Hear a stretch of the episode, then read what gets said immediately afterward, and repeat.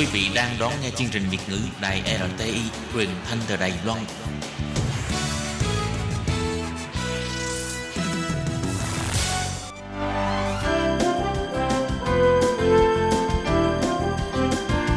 Xin mời quý vị và các bạn đến với chuyên mục Nhìn ra thế giới. Chuyên mục này gồm những nội dung liên quan đến quốc tế,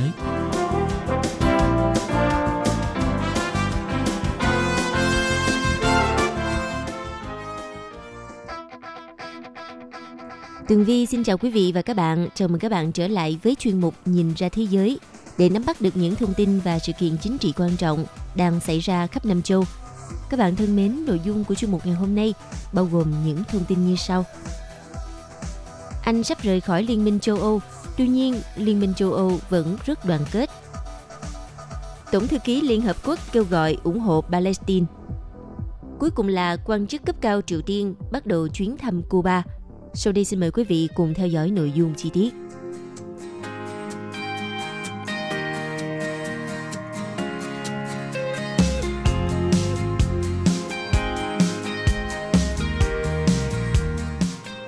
Thưa quý vị, trước đây các nhà phân tích cho rằng khi Anh rời khỏi Liên minh châu Âu sẽ là một mối đe dọa sự ổn định của khối này. Nhưng khi quá trình đàm phán kết thúc thì người ta lại thấy một Liên minh châu Âu rất đoàn kết và có vẻ như mọi thứ không quá tệ vào ngày 24 tháng 6 của năm 2016, một ngày sau cuộc trưng cầu dân Ý lịch sử, khi nước Anh quyết định rời khỏi Liên minh châu Âu. Chủ tịch Ủy ban Jean-Claude Juncker, Chủ tịch Hội đồng Donald Tusk và Chủ tịch Nghị viện Martin Schulz đã đưa ra một thông báo chung, nói rằng dù điều này diễn ra là điều đáng tiếc, nhưng các nước còn lại trong khối sẽ tôn trọng sự lựa chọn của Anh. Ba nhà lãnh đạo Liên minh châu Âu cũng cho biết những nước còn lại sẽ tiếp tục đoàn kết và đứng cùng nhau để bảo vệ sự ổn định và thịnh vượng của khối. Bất cứ thỏa thuận nào cũng sẽ được đàm phán một cách công bằng và sẽ có đầy đủ các yêu cầu với London để đảm bảo điều đó. Và những ngày sau đó thì Thủ tướng Đức Angela Merkel và Tổng thống Pháp François Hollande tiếp tục củng cố lập trường này. Phát biểu trước Quốc hội Đức, bà Angela Merkel cho biết sẽ không có chuyện nước Anh sẽ chỉ chọn được những điều có lợi. Thủ tướng Đức nhấn mạnh cần có sự khác biệt rõ ràng giữa những nước là thành viên của gia đình Liên minh châu Âu và những nước khác. Còn cựu Tổng thống Pháp Hollander thậm chí còn à, nhận định việc ở lại thị trường chung có rất nhiều lợi ích và nước Anh sẽ phải đối mặt với những hậu quả từ quyết định này. Thế là từ năm 2016, hai năm rưỡi đã trôi qua, quá trình đàm phán đã hoàn thành một cách căn bản và hai bên đã thống nhất được một thỏa thuận sơ bộ vào năm 2018. Ít nhất là với 27 nước Liên minh châu Âu còn lại khi họ thông qua kế hoạch Brexit của Thủ tướng Anh Theresa May. Trong thời gian vừa qua đã có rất nhiều điều thay đổi, cũng có sự tiếc nuối, nhưng một trang mới đã mở ra cho lịch sử của Liên minh châu Âu. Chẳng hạn như Chủ tịch Nghị viện ông Martin Schulz đã biến mất khỏi sân khấu chính trị, ông Hollander không còn là Tổng thống Pháp và bà Merkel đã công bố kế hoạch nghỉ hưu của mình vào năm 2021. Những đảng dân túy và thiên hữu đang trỗi dậy rộng khắp châu lục già này, tiêu biểu như ở Ý, Hungary và thậm chí là những nước với tư tưởng tự do nhất như Thụy Điển.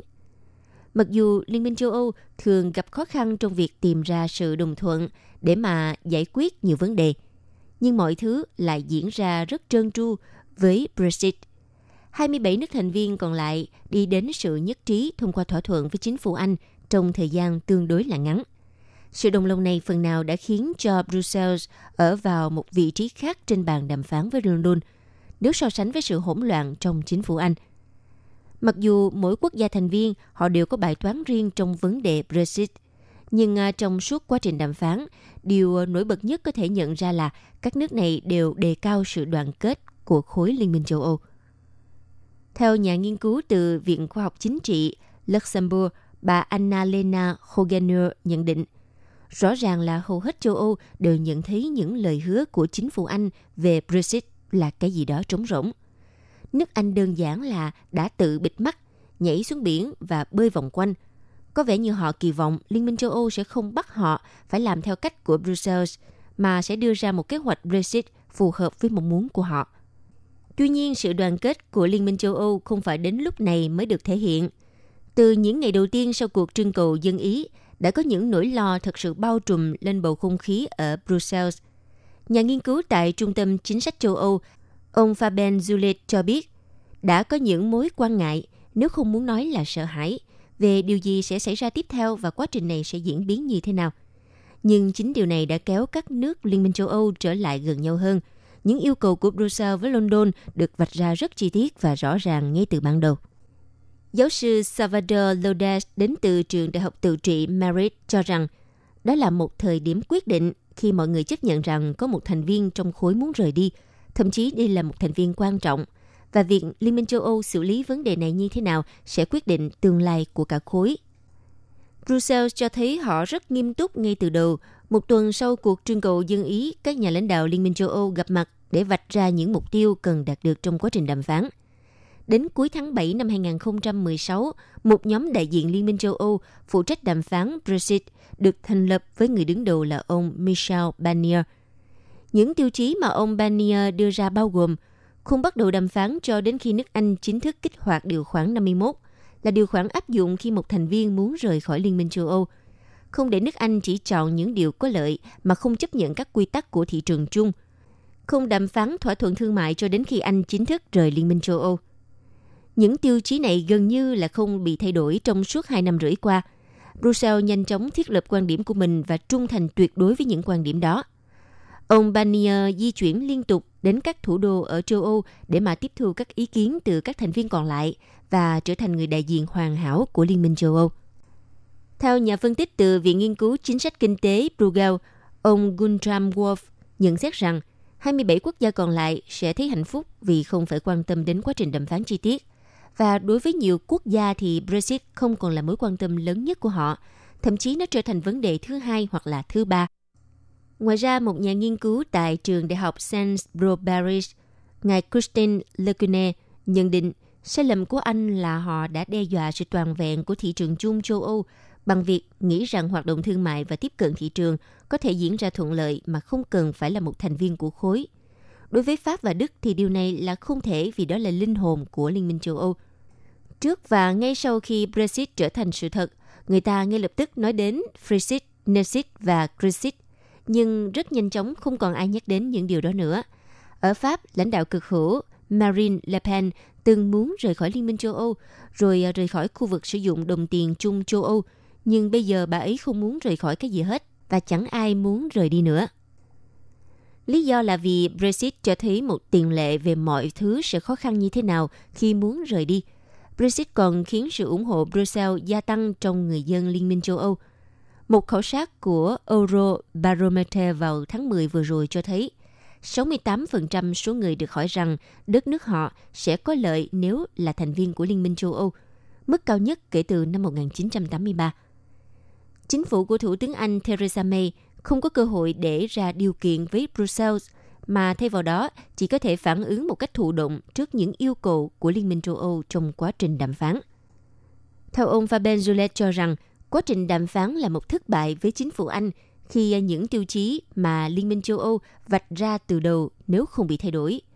Thường thì trong một cuộc đàm phán, hai bên sẽ đi tới sự thỏa hiệp lẫn nhau, sau đó mới tìm kiếm sự đồng thuận của bên còn lại. Nước Anh thậm chí còn không thể đi tới phần thỏa hiệp. Trong khi đó, ở Brussels chỉ có hai lựa chọn. Một là phản đối những lời hứa chính trị của những người ủng hộ Brexit. Hai là tự nhận lấy những thiệt hại đáng kể về kinh tế và chắc chắn là Liên minh châu Âu không thể chọn phương án hai Thủ tướng Anh Theresa May sẽ phải đem thỏa thuận Brexit trở lại London để Quốc hội thông qua sau khi cuộc gặp cuối tuần vừa rồi với Chủ tịch Jean-Claude Juncker. Và dù nó có được chấp thuận hay không, tính đến thời điểm này, áp lực vẫn đang xuất hiện ở London nhiều hơn là ở Brussels.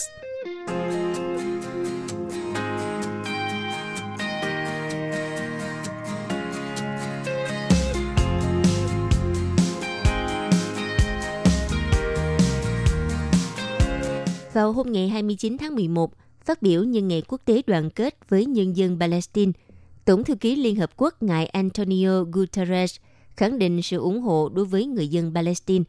Theo đó, ông kêu gọi thế giới công nhận khu vực Đông Jerusalem là thủ đô của nhà nước Palestine. Tổng thư ký Liên Hợp Quốc nhấn mạnh, ngày này nhắc nhở mọi người về một sứ mệnh chung vẫn còn gian dở, đó là thành lập nhà nước Palestine, đồng thời chỉ trích Israel về những hành động phá hủy nhiều công trình, tiếp tục xây dựng các khu định cư và xua đuổi người dân Palestine đi khỏi vùng đất của họ. Lời kêu gọi của Liên Hợp Quốc được đưa ra trong bối cảnh trước đó một ngày. Thứ trưởng Bộ Ngoại giao Israel bà GP Hotovali kêu gọi cộng đồng quốc tế xem xét lại sự ủng hộ đối với cơ quan cứu trợ người tị nạn Palestine của Liên Hợp Quốc. Bộ Ngoại giao Israel cũng chỉ trích cơ quan này đã tự động công nhận quy chế tị nạn cho người Palestine từ thế hệ trước sang thế hệ sau.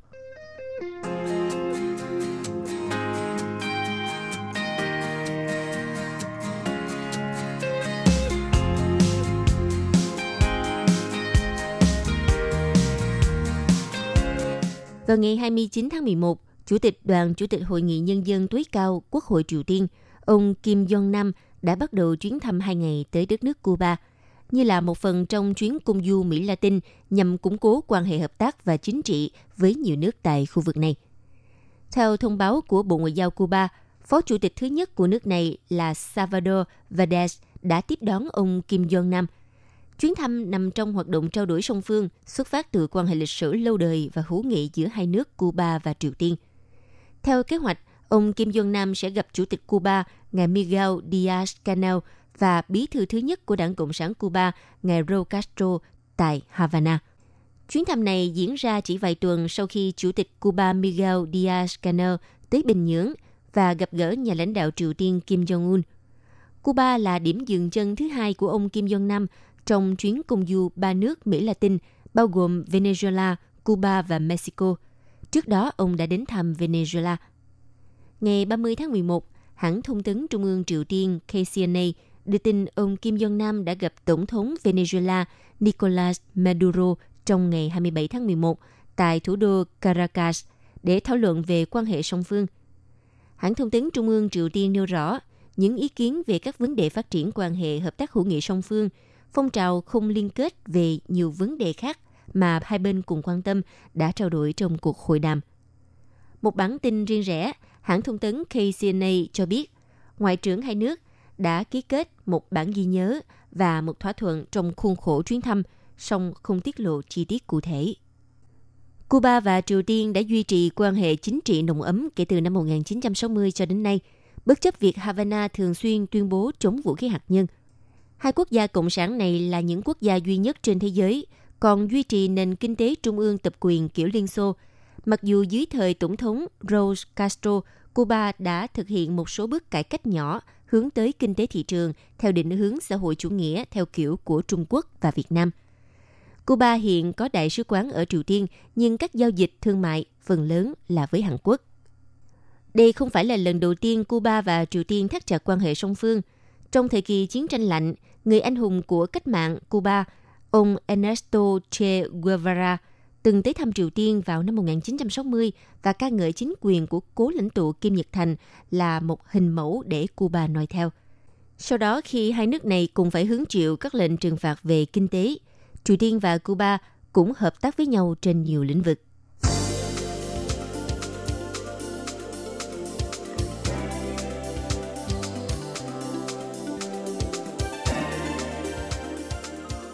Quý vị và các bạn thân mến, vừa rồi là chuyên mục Nhìn ra thế giới do Tường Vi biên tập và thực hiện.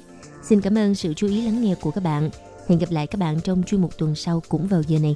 Bye bye!